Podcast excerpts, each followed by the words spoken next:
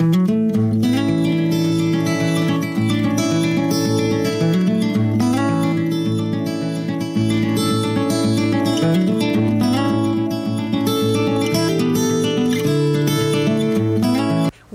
back to Citispell. Um, in the words of my sister Crystal, she always says, Boy, do we have a treat for you today. Um, and we do. We are in Sevierville, Tennessee at the Apple Barn, and we're going to just dive into um, all things about the Apple Barn. We've already been on a tour, um, and so we can't wait to uh, tell you what we have learned. I am Megan Brown, uh, Extension UTTSU Extension Agent in Meigs County. And I'm here, Crystal Blankenship, UTTSU Extension Agent in Cumberland County, and we have not one, but two very special guests. Would you like to introduce yourself, special guest number one? Oh, I'm Larry Mitchell. I'm the county extension agent and county director in Meigs County, and I have to work with Megan. So okay, you're gonna have to do that over now. I I'm putting it in like there. that. I'm putting it in there. There you go. She probably will put that I good. will. Okay. And our other very, very special guest, even more special than Larry Mitchell. oh, Would you like to introduce yourself? I don't know about that, but I'm Kilpatrick, here from the Apple Barn, born and raised here, grew up on the farm, and we're just so thankful to have you all out. So thank you for being here. Well, we're just thankful to be here. This place is spectacular. right. And we got to go on a tour earlier, and I I feel like I've grown up coming here, even though. Um, yeah, I have. Like I, um, I, I have, and so and hearing the um, story behind it has been great. And so we just want to dive into that. What you were um, telling us on our tour of, of how this all began, like um, because it didn't start out to be what it is now, right? That's true. Okay. That's true. The, certainly, the plan was not to be uh, quite the Apple enterprise that it is now. Uh, Like it was a, a family farm, and still is a family farm. We all work together here.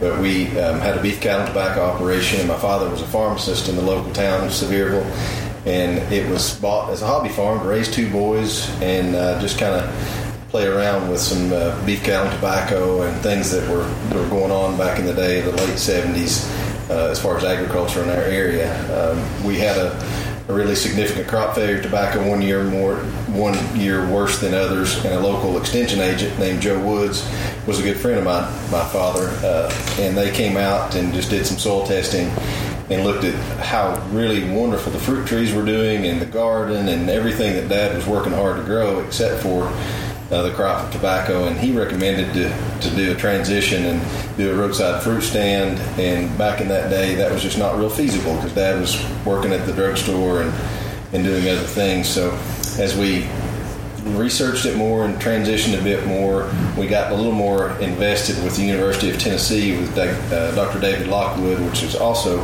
a good friend of my father's, and he still to this day um, helps me in, in the orchard and planning for what pests and, and fungicides and things that we have to to deal with on a daily basis in the South growing apples. But um, it was kind of an interesting uh, transition at that point because we we were not planning it, and then it just kind of grew in a, a, tourist destination town that people were going to the national park. So we had the, the visitorship coming by, but it was very much out in the country. The apple barn was in uh, the edge of the town of Sevierville, and, and Gatlinburg was where tourism trade was was all taking place. So it was kind of a, a reach to think that you could have a tourism stop. Uh, so we just kind of started at that point, and, and it's grown uh, leaps and bounds really since that point. and we love the the UT extension connection. And I don't know if you want to speak any on that, being the ag agent. Well, I think, you know, I always think that's important anytime that extension is connected with something as successful event as what this is taking place. But you also, did you study at the University of Tennessee? I sure did. I was uh, undergrad there, I was uh, agricultural economics major, and uh, when we started the process of me going to school, that was the that was the idea. It was a natural fit at the university that um, that I fit into that operation, and we're looking at value added agriculture. And it was just like, you kidding? That's what we do. It's, it's kind of the, the, process of we're not just growing apples. We're trying to make apple butter. We're doing fruit wines. We're doing uh, farm raised products here that people we want to have a family experience in a tourist town. Uh, but it's also something that locals lean on us that they know we're making the product here, that we're doing things uh, we feel like the correct way, the right way, the, the old way, the farm way. Well, that wasn't always in, in vogue and popular trend. Uh, it was more efficient to just uh, co-pack and co-label and send somebody out to do your things. And we stuck with doing. We're squeezing our own cider. We're doing our own apple butter, and, and we're partnering with local people. And, and Allan Benton's one of our favorite people to talk about. Um, uh, Sweetwater Valley Farms, other, other folks that are doing things the right way that are in our community. Uh, we, we believed in when Pick Tennessee products came along, we, we wanted to be the first to join into that. That's what our customer likes, and we have to provide that. They want something local. They don't want something if they're at their farm market in Ohio or Michigan or Florida that they're getting. They want something that's that's truly a unique product to here. So if we're not growing it, we're trying to source it through someone that we actually know, uh, someone we actually trust, and the other products we're making them here on the farm. So when that came back in style, the farm made products, it, it really helped us and helped our business. But um, that's been kind of a fun transition to watch, and we just hope to continue to make our own products and let them. Uh, one of the lines we used to always say is see, smell, and taste the fruits of our labor. And so that can take the product from growing the apple to processing the apple to actually making that value added uh, transition. And that's what one of the things that we always had done, but I learned the more efficient route uh, through Dr. William Park and the guys that helped me at the university to know what what the true science of value added agriculture is. Where how do you decide? You still need to grow the fruit, you still need to have the fresh fruit, but you still need to process it to make the more the better margin on that fruit. So the diversity in what we're doing is we can sell fruit year round. We have dried apples, we have apple butter that's canned in a way that will will last, um, you know, for several months. We also have the fresh cider we can freeze. And so we're trying to diversify in ways that the value added part of it, we're not only such a seasonal business where we're only a pick your own orchard where people can come and enjoy picking fresh fruit, which is great. And, and that's a fun uh, stop for people, but we can do it year round here because of the process that we've kind of cultivated and learned through mm-hmm. that connection of, of value added agriculture is what I would call it. Mm-hmm. And and agritainment that became kind of a tagline and a, oh, a cool thing to uh-huh. say when, when a few years ago. But that that's just what we've always done. That you grow something, you do it through the full process, you let people watch it. And that's that's it's a lot of fun to, to watch not just the apple products but the candy products and the wine products and the ice cream and the things that, that do still all include the apple is king at the apple barn. apple will be involved in every single process we do. But it, to, to be able to do it in such a diversity of ways that that allows it to be kind of fun that in the summer months, early summer, apple's not in season, so we can still have things going on that, that the kids that are out of school can come and enjoy their summer break and have fun and, and see what agriculture is about. There's a lot of kids that come here and never seen one of my tractors. They want to see a tractor. They want to see something going on that something's being grown. And, and we're the stage during the summer. We're doing a lot of thinning and pruning. Or we prune in the winter, but actually we're doing a lot of active uh, agricultural practices in the summer, and it's so fun to see somebody come from Florida and say, "Well, I, have seen an orange grow, but I've never seen an apple grow. Mm-hmm. I've never seen this." So that it's an experience for them outside of the normal. So when we uh, came in, you were actually talking about there being somebody from UT out back. You were like, "Hey, there's people here from UT. What were they doing here? Well, who was it, and what were they doing here?" Well, they've done a lot. I mean, to start over the years, I couldn't even. I would take the whole podcast to tell you all the partnerships we have done with UT and how much they've they've inspired um, the actual design of the orchard, the shape against the hill, irrigation specifications. Um, spray guidelines, things that help us in our uh, unique climate. But today, we're working on a very unique project that's uh, Dr. David Lockwood and Amy Fulcher and uh, those those folks are heading up a IntelliSpray project, and what that means, uh, I used to use a 500 gallon tank to spray the entire orchard. Uh, we're very cognizant of what the latest spray guidelines and what we do in the South, but uh, it's very clear that we cannot grow an organic apple in the South and it and it be appealing to the, the general public. So we have to we, we, have to, to utilize the practices that we know, and, and that's uh, applications of fungicide uh, applications of insecticide and doing them in the most efficient way. Uh, I had no idea the, the, the, impact of the university would have, but this IntelliSpray process was a, a, significant investment if you were to purchase it on the open market. Uh, but through the research in the last two years uh, in, in, connection with Clemson and NC State, but headed up by the University of Tennessee, they have established it is now available uh, through a local John Deere dealership network all across the country. Um, that that is a process that um, IntelliSpray will actually have a ground speed laser that shows exactly how fast I travel in the tractor. There's also a radar that shows the, the foliar canopy of the apple tree. So it measures as the speed I'm going and also the canopy density at the time of the spray. So if I'm applying a dormant oil where there's very little foliage, uh, the solenoids will actually open and close at each tree limb that I pass and will emit a just a literally a spray that will uh, apply just to that particular localized piece of fruit. We want or piece of foliage or piece of um, the tree we want to treat at the time. So I went from spraying between 1,500 to 2,000 gallons per 10 acres to spraying less than 500 gallons per 10 acres. That's amazing. Uh, it's amazing. a tremendous amount of savings for us, cost savings, yeah. and there's there's a lot of great research that shows that the spray drift and things that you're you're impacting in our environment that are beyond the actual fruit. We're very much uh, directly targeting the pest and we're targeting exactly what we're doing and we're helping the the expense and the end of the day uh, because of uh, obvious spray materials are, are quite yeah. expensive to, mm-hmm. to, buy. You know, I think that's something that a lot of people would not even think about University of Tennessee particularly or other universities being involved in that and how that's helping you on your products and how that's helping you as a Tennessee product producer. I think a lot of times people think of the university as just, well, that's a college or that's the university, and don't think about what they're doing out in the communities to actually help producers.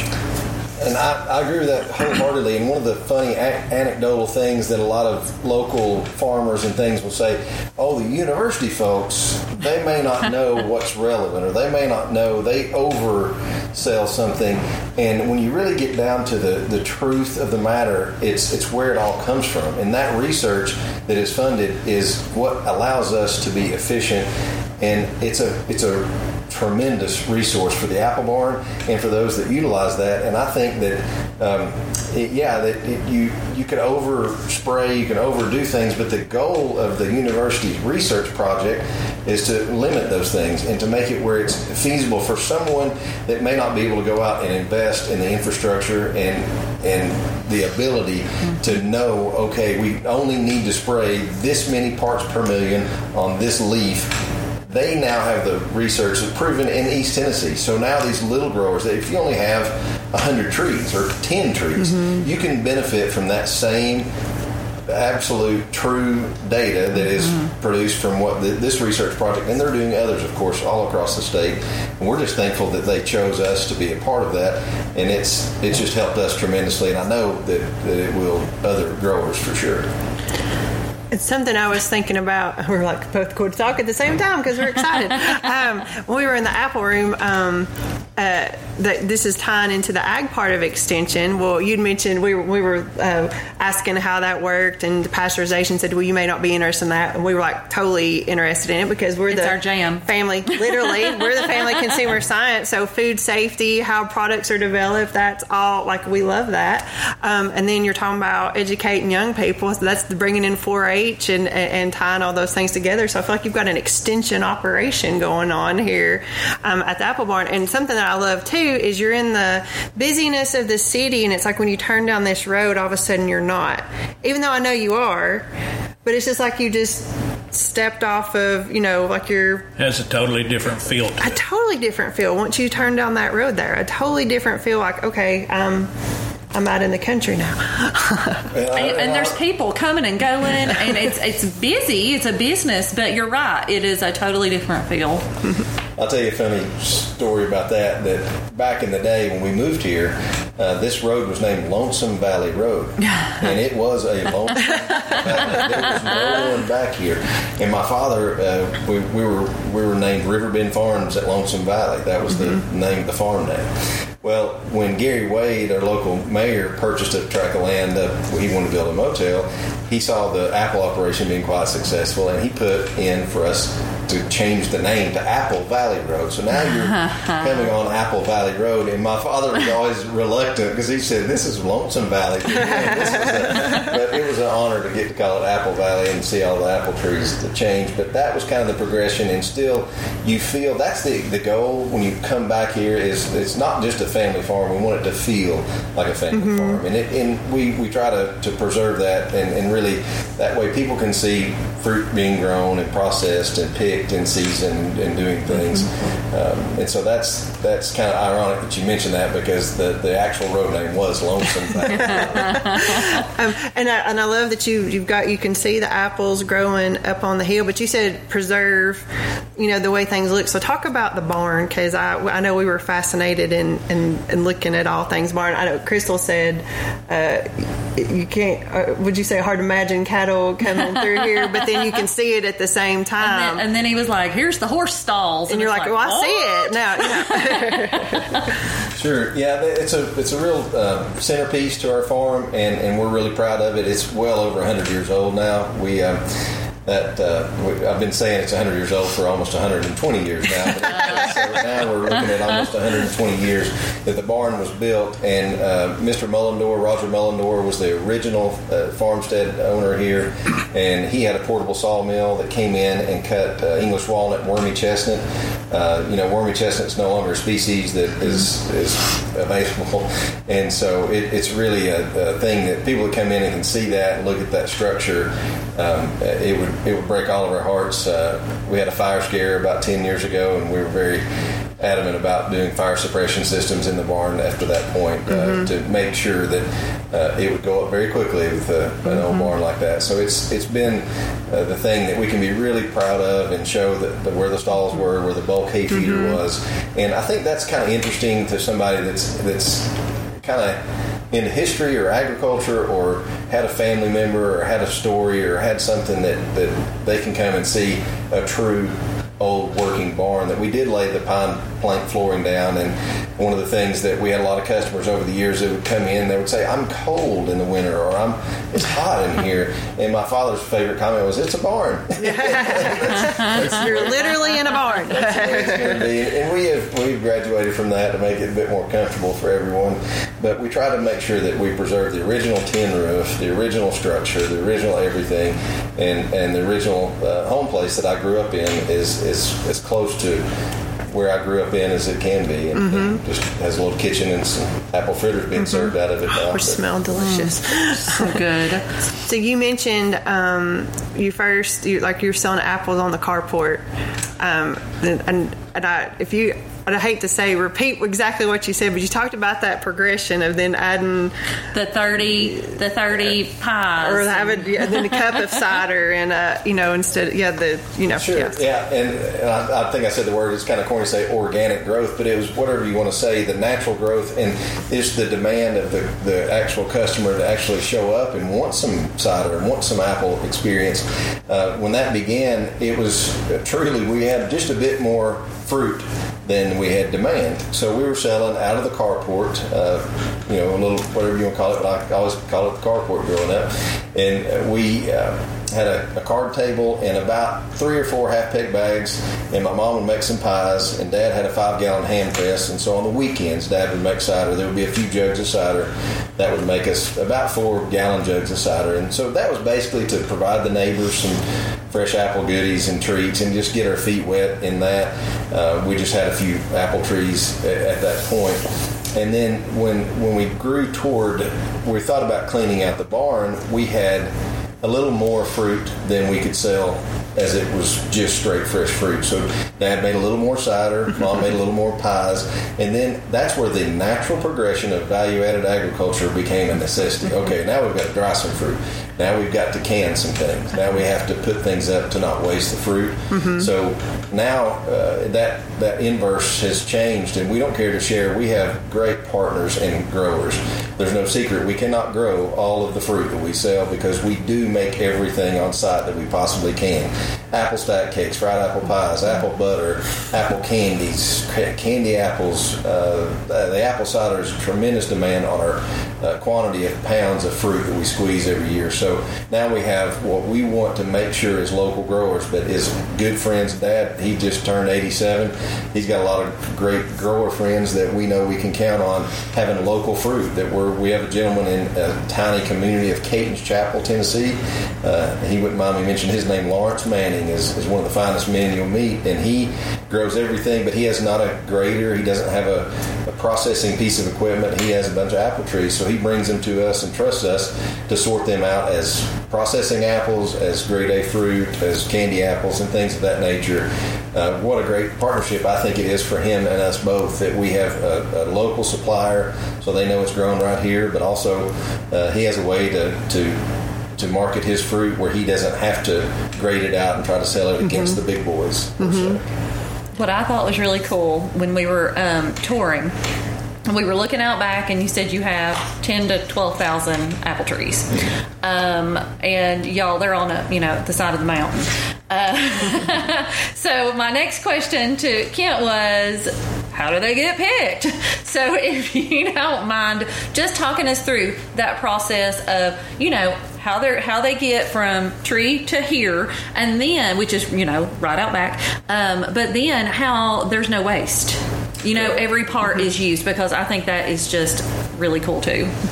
Sure, sure. When it comes time to picking season, uh, uh, my brother and I we take care of the orchard through the duration of the year, but picking season is a little more labor intense and um, uh, it's very steep. I, I know a funny story. I'm I'm 43 now, and my mother works here with us, and every time I get off the tractor, she makes sure I'm still in one piece because it's extremely steep piece of real estate that we're we're growing apples on, and. To, what we discussed earlier about getting the fruit off the tree, it's all picked by hand. Uh, that's a very popular sounding job. You want to come pick apples, and then you figure out it's in the in the upper 80s, and you have a 42 pound picking bag strapped to you, and you're climbing a six foot ladder. It's very uh, uh, labor intense, but On the side of the mountain. On the side. Throw that in. But the the, the issue and, and the, the excitement and the problem, I guess, is that you're you're you cannot mechanically harvest this fruit. It's been tried in the past in, in large commercial orchards, but you bruise the damage the fruit so badly that you're you've worked all year to have a pretty apple, and then when you mechanically harvest it, just is not pretty and, and it's all bruised up. So we were committed to hand picking the fruit. We, we move it into a 20 bushel bin uh, that goes behind our tractor, and we bring them out one at a time and directly into the cooler. We that removes the field heat, so it preserves the apple. We do not spray them with a wax or anything. We just get them cool, and after they're cooled off, we we take them through a grading process, and that would eliminate some of the not so pretty fruit. If it's bruised by some reason or if it has a damaged part, we would remove that fruit. Then we would go on to the sizing conveyor. So when the sizing, it goes to the big pretty ones that go on the shelf, just sold as fresh apples, to the medium ones that go into candy apples, to small ones go back into apple cider. It goes back in the cooler, and and as we get ready to make a batch of cider, we'll bring about 18 to 20 of those bins down to try to hopefully get about 2,000 gallons of cider and, and everything apple. So yeah, we just use the whole fresh fruit. It's just a whole apple squeezed, and everybody asks, "Well, how do you get apple cider?" Well, it's it's a blend of a sweet, tart, and aromatic apple. That is Dad's secret recipe. There's no additives. There's no anything. But if you make it out of one variety, you'll have a very flat, not very tasty mm-hmm. cider. So he loves to use a, a tart apple like a Granny Smith or Winesap. Loves to use an aromatic apple like a Red Delicious that smells wonderful, and, and most Red Delicious do not have a tremendous amount of flavor. So then we bring in a gala or some kind of flavored fruit that really brings a, a nice sweet finish to the, the cider. Uh, that being said, when we squeeze all that apple up, we, we have a great amount of juice that comes up. We also have a great amount of squeezed up apples that need to have something done to them. And that goes out to the, the end conveyor, and we take that straight over to the pasture and feed cattle feed. They meet us at the cattle gate, and they got run over the tractor when we're trying to pull in to get there. And so uh, it makes for, for a nice treat for the for the cattle on the next pasture field over. I just think it's amazing because nothing is going to waste, and I just I love love, that, so much. Um, and I you may have said this, and I apologize if you did, but let's talk about just the the growth. You know, you said it just kind of organically grew, but you went from you know dad cranking out a few gallons of cider on the carport to you just said two thousand gallons. Um, 30 early- apple pies. The earlier, didn't you say something like two thousand gallons a day? Correct. Yeah, uh, two thousand. I'm going to repeat that: two thousand gallons a day. That is a lot of apple cider.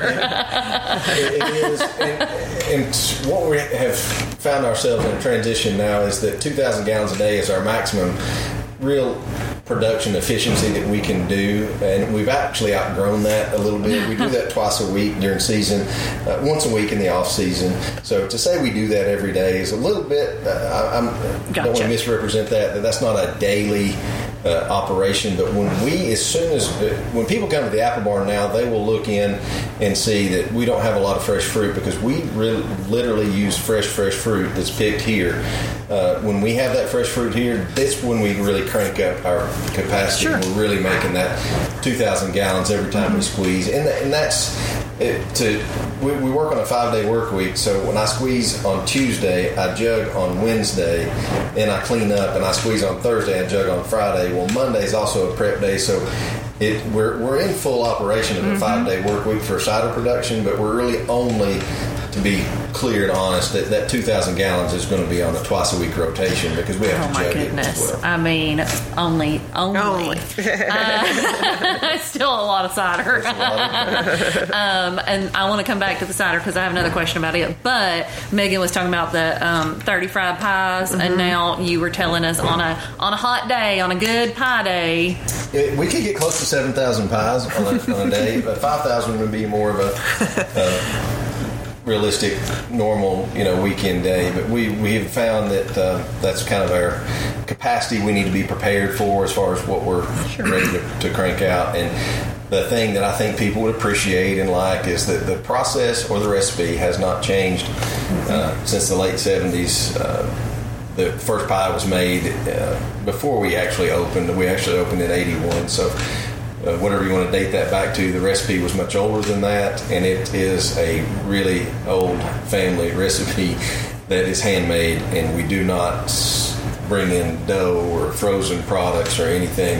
Um, so that's still a, a pretty crafty, kind of cool product that we make that people don't want us to change. So what he's saying, folks, on a normal day, five thousand fried pies, and there's these four. I, I, I only saw women. I don't know if there's any men back there making them or not, but four little women back there just rolling out pie dough and They are. With their flour, Uh, yeah. with their I hand mean, rolled, right? Yeah. every day. Five thousand a day. They you said they make them fresh every single day. Um, they there's not any carried over from like yesterday today. Correct. That's one thing that, that Dad's a big believer in. We're all believers in that we don't do like day old pies. We do not sell a lot of other growers that we're friends with. They have a discounted pie the next day. We just do not. If it, if you come into the apple barn and buy a pie, it was made that day. We do not have preservatives. Oh. They will not last forever. They're just good old fresh pie. But we, we want to make sure if you walk in and you're the first customer or the last customer, that pie was rolled and made that day. And that's a common common question. People want to know mm-hmm. how old is this pie? When was it made? And you can tell them honestly look them in the eye. It was made that day. They're happier. They, mm-hmm. they want that pie. They, they would pay extra for one that was made that day instead of the one from the day before. That's going to be one of my most common questions now. I don't know that I always asked before, but now it was is. this pie made? when was this made? because you know the apple barn, they make them every day. To make them every day. Um, back to my question about the cider. We were talking about you. Um, you do not pasteurize, but you do have a process to make it stable and safe. That is correct, and that was a great collaboration with the university as well. They created a school, and it was uh, it, to help us a lot. But it, any other grower was invited to come to this school. It was at a local Holiday Inn here in Pigeon Forge, and um, Dr. Sam Beatty, uh, William Morris, and Dr. David Lockwood were the presenters in that school, and we learned that um, pasteurization is to create something safe. It's a five log reduction in bacteria. There's other methods, other ways to achieve that.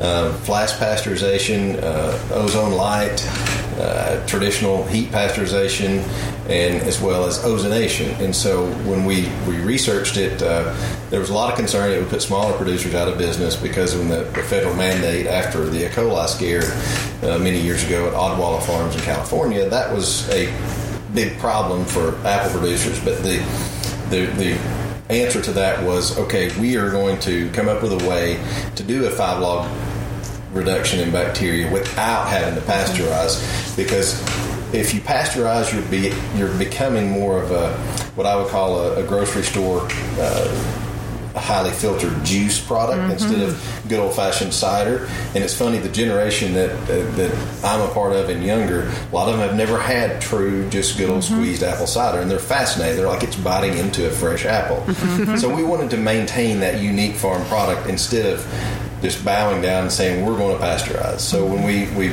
went into the, the process, we decided to ozonate. It gives you the five log uh, reduction in bacteria, gives you the shelf stable. It's it's a the product lasts a little longer. So when you buy the product, you take it home, you put it in the refrigerator. It's not going to get puffy and turn into vinegar too quickly, and uh, won't, won't blow the lid off of it. yeah. But so it's given us a unique process that we can actually sell good old fashioned apple cider that's not pasteurized. It's never been heated, and I can promise you, I've had apple cider every day my entire life. It did not change the flavor. It just actually bubbles a, an ozone bubble through, just as if your major uh, Aquafina or any water mm-hmm. producer. That's how they purify their water, and that's how we purify the cider. So we were saying, and I can't remember if it was on on record or not. We were saying, you know, Meg and I are FCS agents. Larry's an ag agent. I, you know, I get excited about the nerdy FCS stuff, but I think that's fascinating because being FCS agents and growing up, you know, people are really scared of things that are not pasteurized. They they get they see that and it just kind of it, it makes them a little uh about it. So knowing it's safe is a big deal. And you know, I mean, that's to me it is. As a matter of fact, we had to go through some local uh, loopholes because uh, we do not pasteurize. Well, our local uh, food inspector has a clipboard essentially, and in that clipboard it says, "Okay, we're an apple cider producer. Do we pasteurize?" When he checks no on that, we have to then put a warning label. The warning label is is it's to those that are immunocompromised, young, elderly. This product could be dangerous. Mm-hmm. Um, that's pretty scary words. to mm-hmm. It put on every you have to put it you had to have it on a certain size and put it on mm-hmm. every label. Uh, so we researched further. We said well we invested in this equipment. We we're doing our part to make it safe.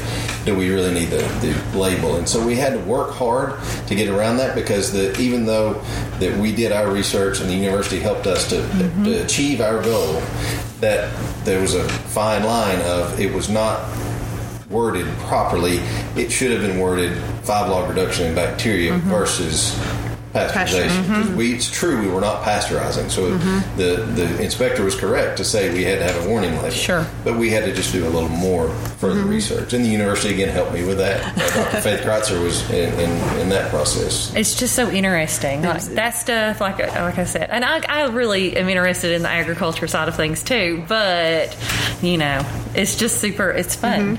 It's super Definitely fun. fun. So, um, kind of thinking about the complex here. I don't know if anybody uh, listening has never been here because I know everybody I, in my circle. We all know the Apple Barn, uh, but uh, name all that uh, that you've got here on on the complex. Sure, sure. We can talk about that. Uh, we we started with, as, as we said, just in the carport, fresh apples. Apples are king here, so apples will always be everything relative to apples.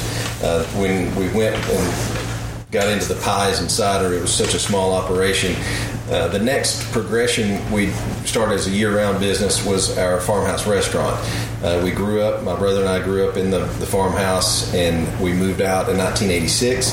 It took one year to transfer it into a farmhouse restaurant. And we, we preserved all the original rooms, the woodwork, everything, but we added the kitchen in the back where the garage carport area where we initially started the Apple operation. And that was to, to be a, a also Apple themed enterprise, but it's very much a country meal. You sit down to some really good chicken and dumplings and, and items like that, but you're, you're greeted with apple fritters and apple butter to start the meal and the applewood julep. It's a mm-hmm. great blend of um, I can get into the exact recipe, but it's basically apple juice and some other fruit juices that, that make up our applewood julep. And I have to know if y'all came up with that. We did. Okay. that, gets credit for that. So that- That's that always been my most memorable. And in fact, when I, I was at church last night, and they and I uh, had a lady ask me what I. She's always asking what I'm doing for work, and I said, "Tell her where I was going." She said, oh, "Are you going to have some of that apple julep?" That's the first thing she said. You're going to get to have that. It- it's, it's, it's amazing how many people love it, and I do too. I've never gotten tired of it. Everybody says, You must be sick of apples. I say, No, I drink a glass of cider every day. That's the first thing everybody gets a cup of coffee. I get you get your of cider. I love it. every morning to start my, my day off. But but after that opened, it gave us an opportunity to have a year round customer base that was not just fresh fruit driven, as the farm market model kind of would standard normally be. Um, and after we got past that, we were able to grow a little further, and we got into uh, producing you know more of the pies and more of the the things that we're doing here on site.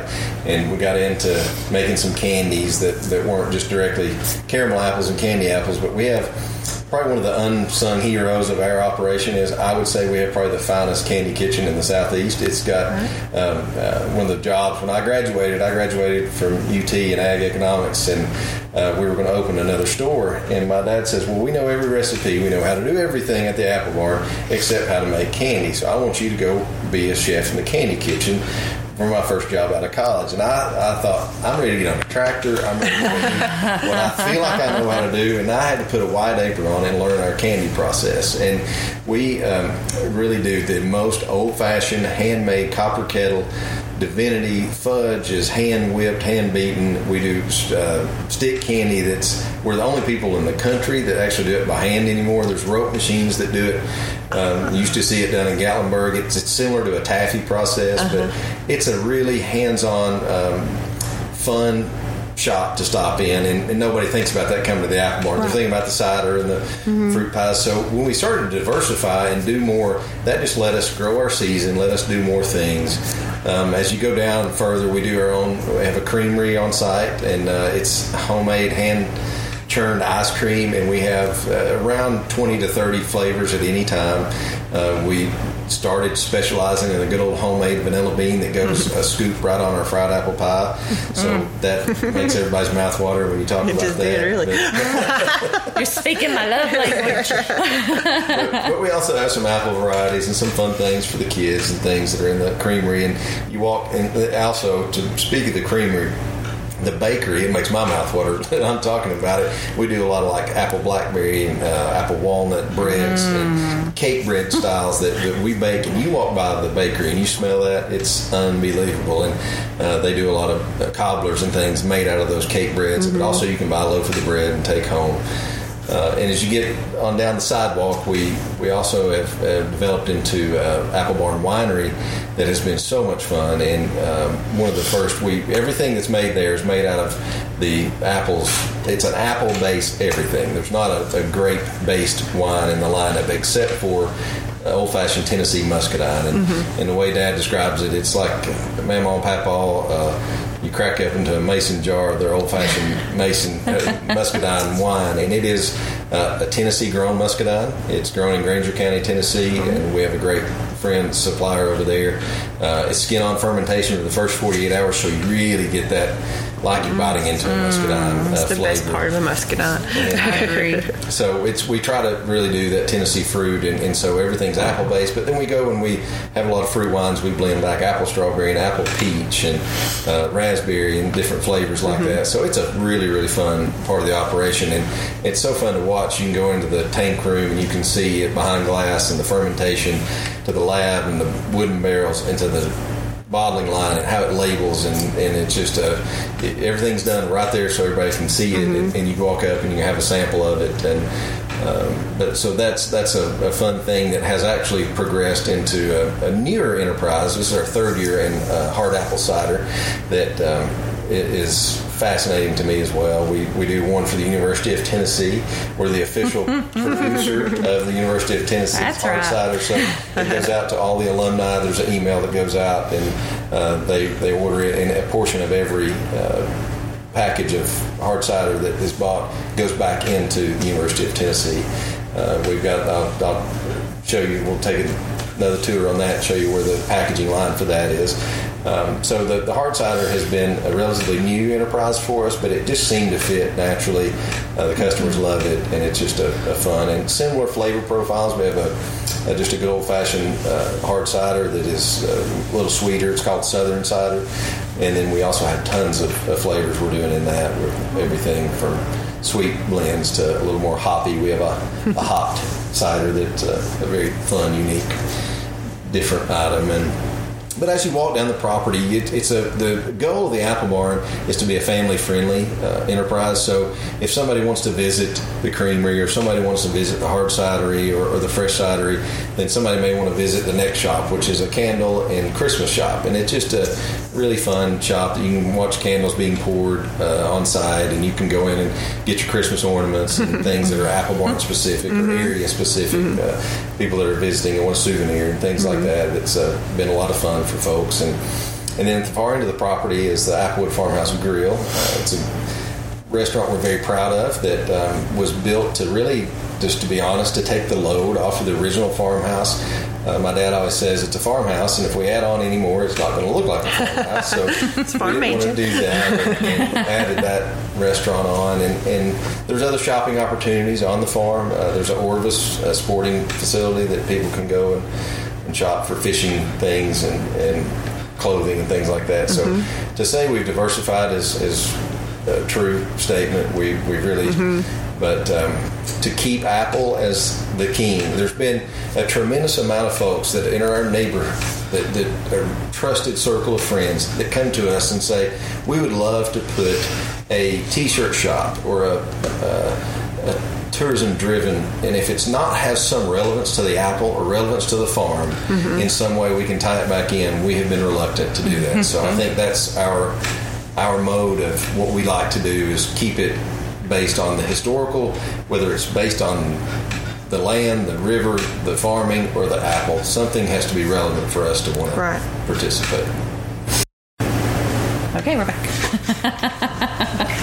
um, and you mentioned you talked uh, about all the enterprises you had, but you said that your um, your your dad was about slow growth. Correct. Right, that, um, yeah.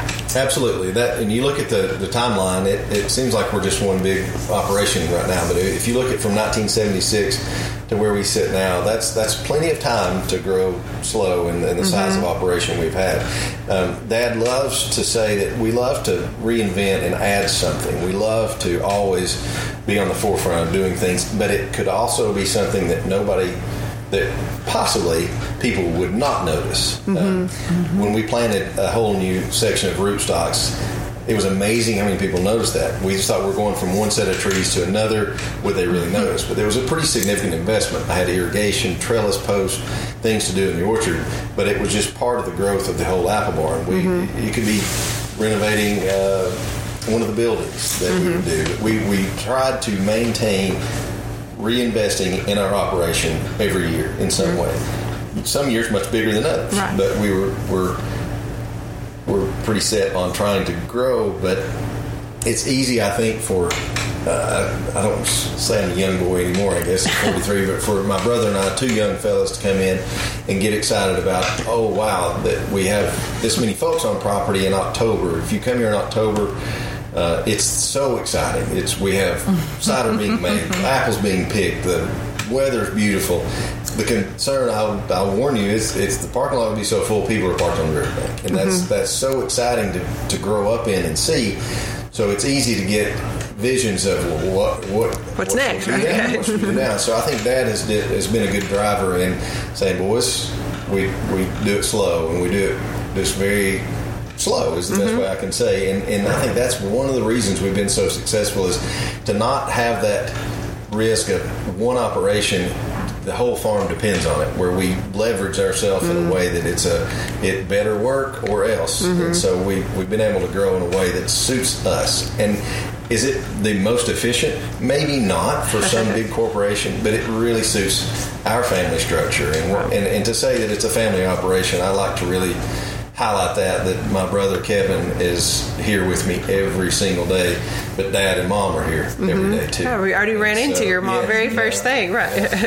And so uh, we celebrate Dad's 87th birthday, and, and we just hope he just keeps keeps us going like he is because he's he's here and uh, he loves to know about the orchard and what's going on and. and uh, He's had so many questions just this morning for me earlier today about what we're our next step and what we're going to do in, in getting the orchard correct. If, if I have one block of apples that didn't turn out right, he wants to know what I did wrong. to fix that. So. Well, obviously, it was not his fault. That's right. So, um, speaking of the orchard, I don't think that we have said uh, the varieties that you do grow here. Sure, we do. We we originally grew 16 varieties. We we learned quickly that is too many for our size of, of acreage because as soon as one variety would mature, we would pick that variety and everybody would get excited about that variety and then it's gone. It's gone. Yeah. And so we have gone down to now what is the best in our growing region is a late ripening apple. Pink Lady is a shining star. It, it ripens late, and that helps us in the this southern frost line. So if we get these mm-hmm. beautiful days in the spring and these apple blooms open up, then you get that one hard mm-hmm, freeze, and it mm-hmm. just makes you want to cry. You, you know you're not going to have a crop load. So if we can push that bloom back just a few weeks, that's what we focus on. So we we do have some Fuji that is probably one of the greatest apples I think we grow, and it's a it's by design a very late blooming Fuji.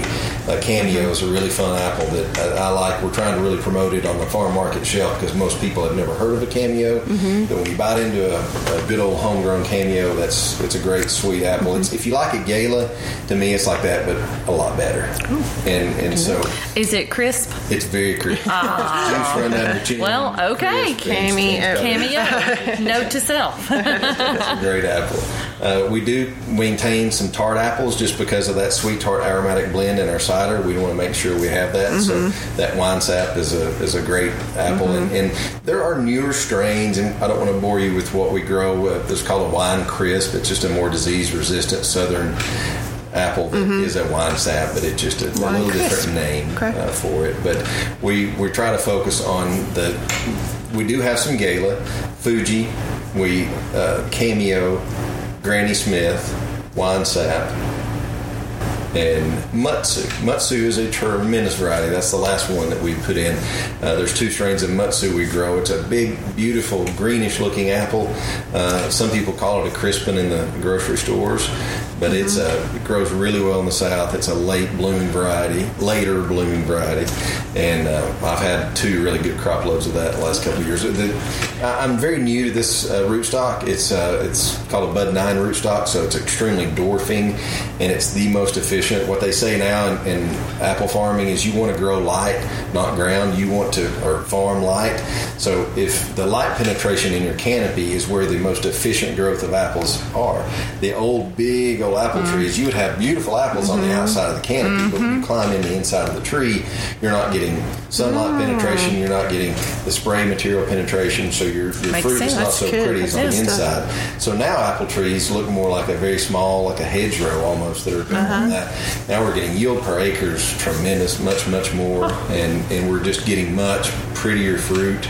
Um, and it's it works for a small orchard like we have, uh, which it's big to me to take care of. But I know. He keeps saying small orchard, and I keep thinking, whew, 12,000 apple trees. and those little trees, man, they are, they're short, but they are loaded down with Great apples. crop year this year. Oh, my goodness. Yeah, there's, Get all y'all there's come out and help us pick apples this year. Yeah, sounds I wanna be in the pie making room. Uh, Nobody's Yeah. gonna pick apples. I'll, Pick I'll go in there We'll make pies. mush some cider. Say, I picked me enough for some pies. I don't, nothing about it's picking apples on that mountainside sounds appealing to me. So the sampling. sampling right. is a pick. right?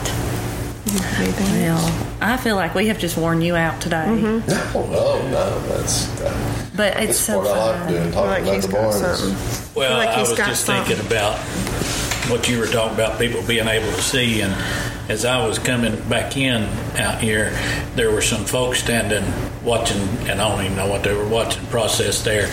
And they said, Look, they're making them one at a time. Probably them pies. And it might have been, I don't know, but they, they, they made that comment. and, I don't know, sounded like maybe that was their first time here or something, you know.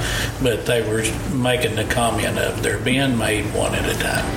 I mean, I, th- I think that's pretty amazing with the number of people that I've seen here, you know, from time to time and that kind of thing. And I don't know, I've probably been coming here 20 years and, and you don't hardly notice the amount of development and growth that you've had, you know, just because of the way it's been done.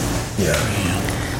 And I think really you, you said, you know, you wanted it to be a family friendly atmosphere. And I think that is at the core and the heart of this area with you guys. You know, uh, Megan said, we, we met your mama first thing. she She's peeking out the window at us. Yes, and then, um, you know, your, you said your daddy's out here somewhere, and then you and your brother, and your family, you can tell is so important to you. And I think that that just trickles out across the whole. I hate to say organization. What am I trying to say? Uh, I was just saying I loved it already, and I love it even more now that I know the story behind Yeah. it. You know, uh, uh, yeah. You know, I- if you want to be family uh, oriented and family, Family friendly, business, yep. you know, I feel like that's a, man. That's the what has to be at the core at it is that Mm-hmm. family. And well, Larry knows my three girls, and I the thing that I loved about growing up here is my brother and I. We'd go jump in the river. We'd go in the apple orchard. We'd jump on a tractor. We would do things that a lot of kids maybe didn't get to grow up just going and jumping in the mm-hmm. outdoors. And so as soon as my girls get out of school, they want to go see dad. They want to come up here, and that tickles me to death. I love it when they come up here and, and everybody just you know mm-hmm. welcomes them to come in, and they mm-hmm. put them to work doing something. They'll you know they'll go do whatever chore task there is that they can do, and they they love that. They, love that it's, too. That mm. makes me happy to want to see that continue and, and the way we're doing it. Just squeezes your heart. I love your it. heart. I love it. Hey, well, I will say that I do feel like a miracle, or not, not really a miracle, but just something amazing has happened today. We've talked for how long? Well, we've already uh, fulfilled 45 minutes, and now Okay. we're uh, 10 minutes in, so we've talked almost an hour. And we didn't mention horses at all. how in the world did that happen? We did get to talk about feeding some cows. So we got to talk about cows, so we didn't make it to horses though. Maybe we'll we say need that to- for the next one. Maybe we just need to mention why we would have talked about horses. Oh well, you tell us why we talk about horses. Oh, other than it being one of my favorite subjects and one of Ken's favorite subjects. That's right. You know, Ken's daughter shows in 4-H and has been involved in 4-H and was uh, he was really involved with one of the outstanding 4-H families from Blount County and Roger and Sandra Elder and they're the best folks in the world and uh, you know so it's been a pretty good deal in order to get to spend some time with them at the state 4-H horse show this year and see his kids and all that kind of thing. So that's why we have been talking about horses. We've been talking about kids and horses. Um, kids and horses. Kids and horses. That's that- all I'm right. trying to get Kent in the cutting horse industry. Oh, all right. Get you cutting. I love it. For those of you that don't know about Larry Mitchell, he's a real cowboy. and, and horses are one of his favorite things ever. Yeah, yeah. Maybe more than people.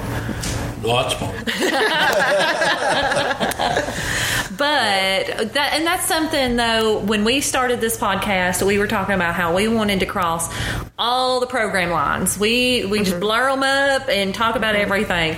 And this right here, we've talked about 4-H, talked about agriculture, talked about our family and consumer science stuff. That is exactly what we had in mind from the gate. And I think this is probably the first time that we've talked about on the ground extension, but also Yeah. the research um, of extension. And so, um, uh, so yeah, we've we've I said we don't have a checklist, but we if we did, we've checked them all today. So we we appreciate it so much for having us. Well, and to say our appreciation for the university and the the, the outreach of extension is beyond. I, I would fathom to say that it's one of the most effective situations that has ever been required. I mean, the Apple Barn would not be without that extension and without Dr. David Lockwood and without the outgoing processes that have that, that just from a kind of a dream idea that came from the extension agent, the Joe Woods and Dr. Lockwood, to the actual seeing it through and the how it's still to this day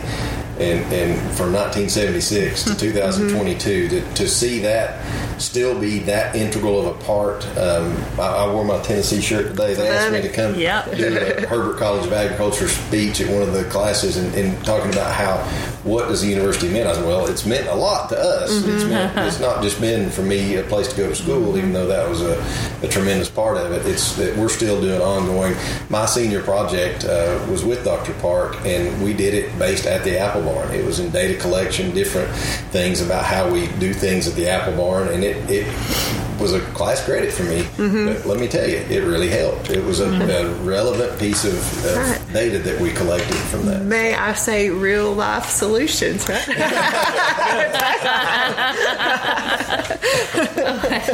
I, I feel like we have just absolutely worn you out, and I know uh, eventually we're like, we should have asked him about this. Oh man, we'll have to come back. we do appreciate your time, um, your um, just everything, uh, the tour, the the telling us about the history, talking about you, just the whole thing has been wonderful, and we appreciate you. Well, no problem. And thank you all for taking the time to be in here. And thanks to anybody that is interested enough to listen to anything about the Apple Barn. Absolutely. You might be surprised. All right, so that's it for today, and we'll see you next time.